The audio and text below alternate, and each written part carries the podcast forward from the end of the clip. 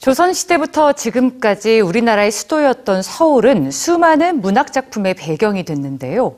문학작가들은 서울을 어떤 시선으로 바라보고 또 작품 속의 서울을 어떻게 녹여냈는지 자세히 살펴볼 수 있는 탐방 행사가 열려 관심을 끌고 있습니다. 금창호 기자입니다.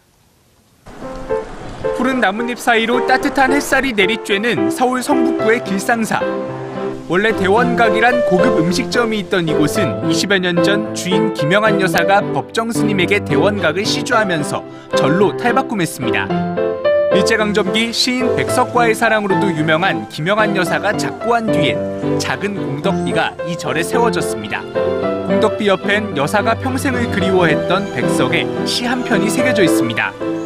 천억 대 되는 이- 이걸 어떻게 시주를 할 수가 있냐 그랬더니 음, 자야 여사 말이 이 천억이 무슨 소용이 있냐 아, 이 천억이라는 거는 아무 소용이 없다 백석의 시 한 줄만도 못하다 그런 말을 했어요.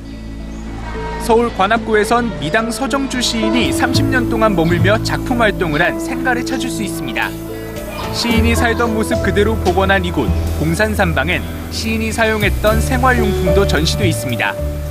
스뽕자에다가 마늘산자 여기서 봉산산방에서 곰같이 쑥이나 마늘만 먹으면서 심한 일구리라 우리 민족 정서를 갖다가 일구리라 하면서 여기서 주옥 같은 시에 대개 천여 편을 시사가는 장소입니다.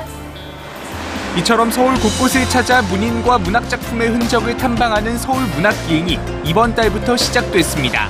참석자들은 전문가의 해설과 함께 문화유적지나 작가의 집, 시비 등을 둘러보며 서울과 인연을 맺은 이야기를 만나볼 수 있습니다. 현진건과 박완서 등 시민에게 익숙한 작가 16명이 선정돼 매번 다른 주제로 프로그램이 진행됩니다. 참여를 희망하는 시민들은 서울시 홈페이지에서 탐방 코스와 내용을 확인한 뒤 참가 신청을 할 수 있습니다. 서울시와 서울도시문화연구원이 준비한 이 행사는 오는 11월까지 10차례 이상 시민을 찾아갑니다. EBS 뉴스 금창호입니다.